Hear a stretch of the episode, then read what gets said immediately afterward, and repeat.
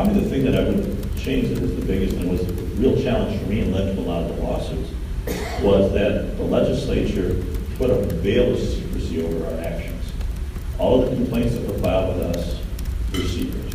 All the deliberations on those complaints were secret. Until a decision was made to bring an enforcement action or refer a matter to a DA, you had no idea what was going on. Under the old elections board, we had those discussions out in the open.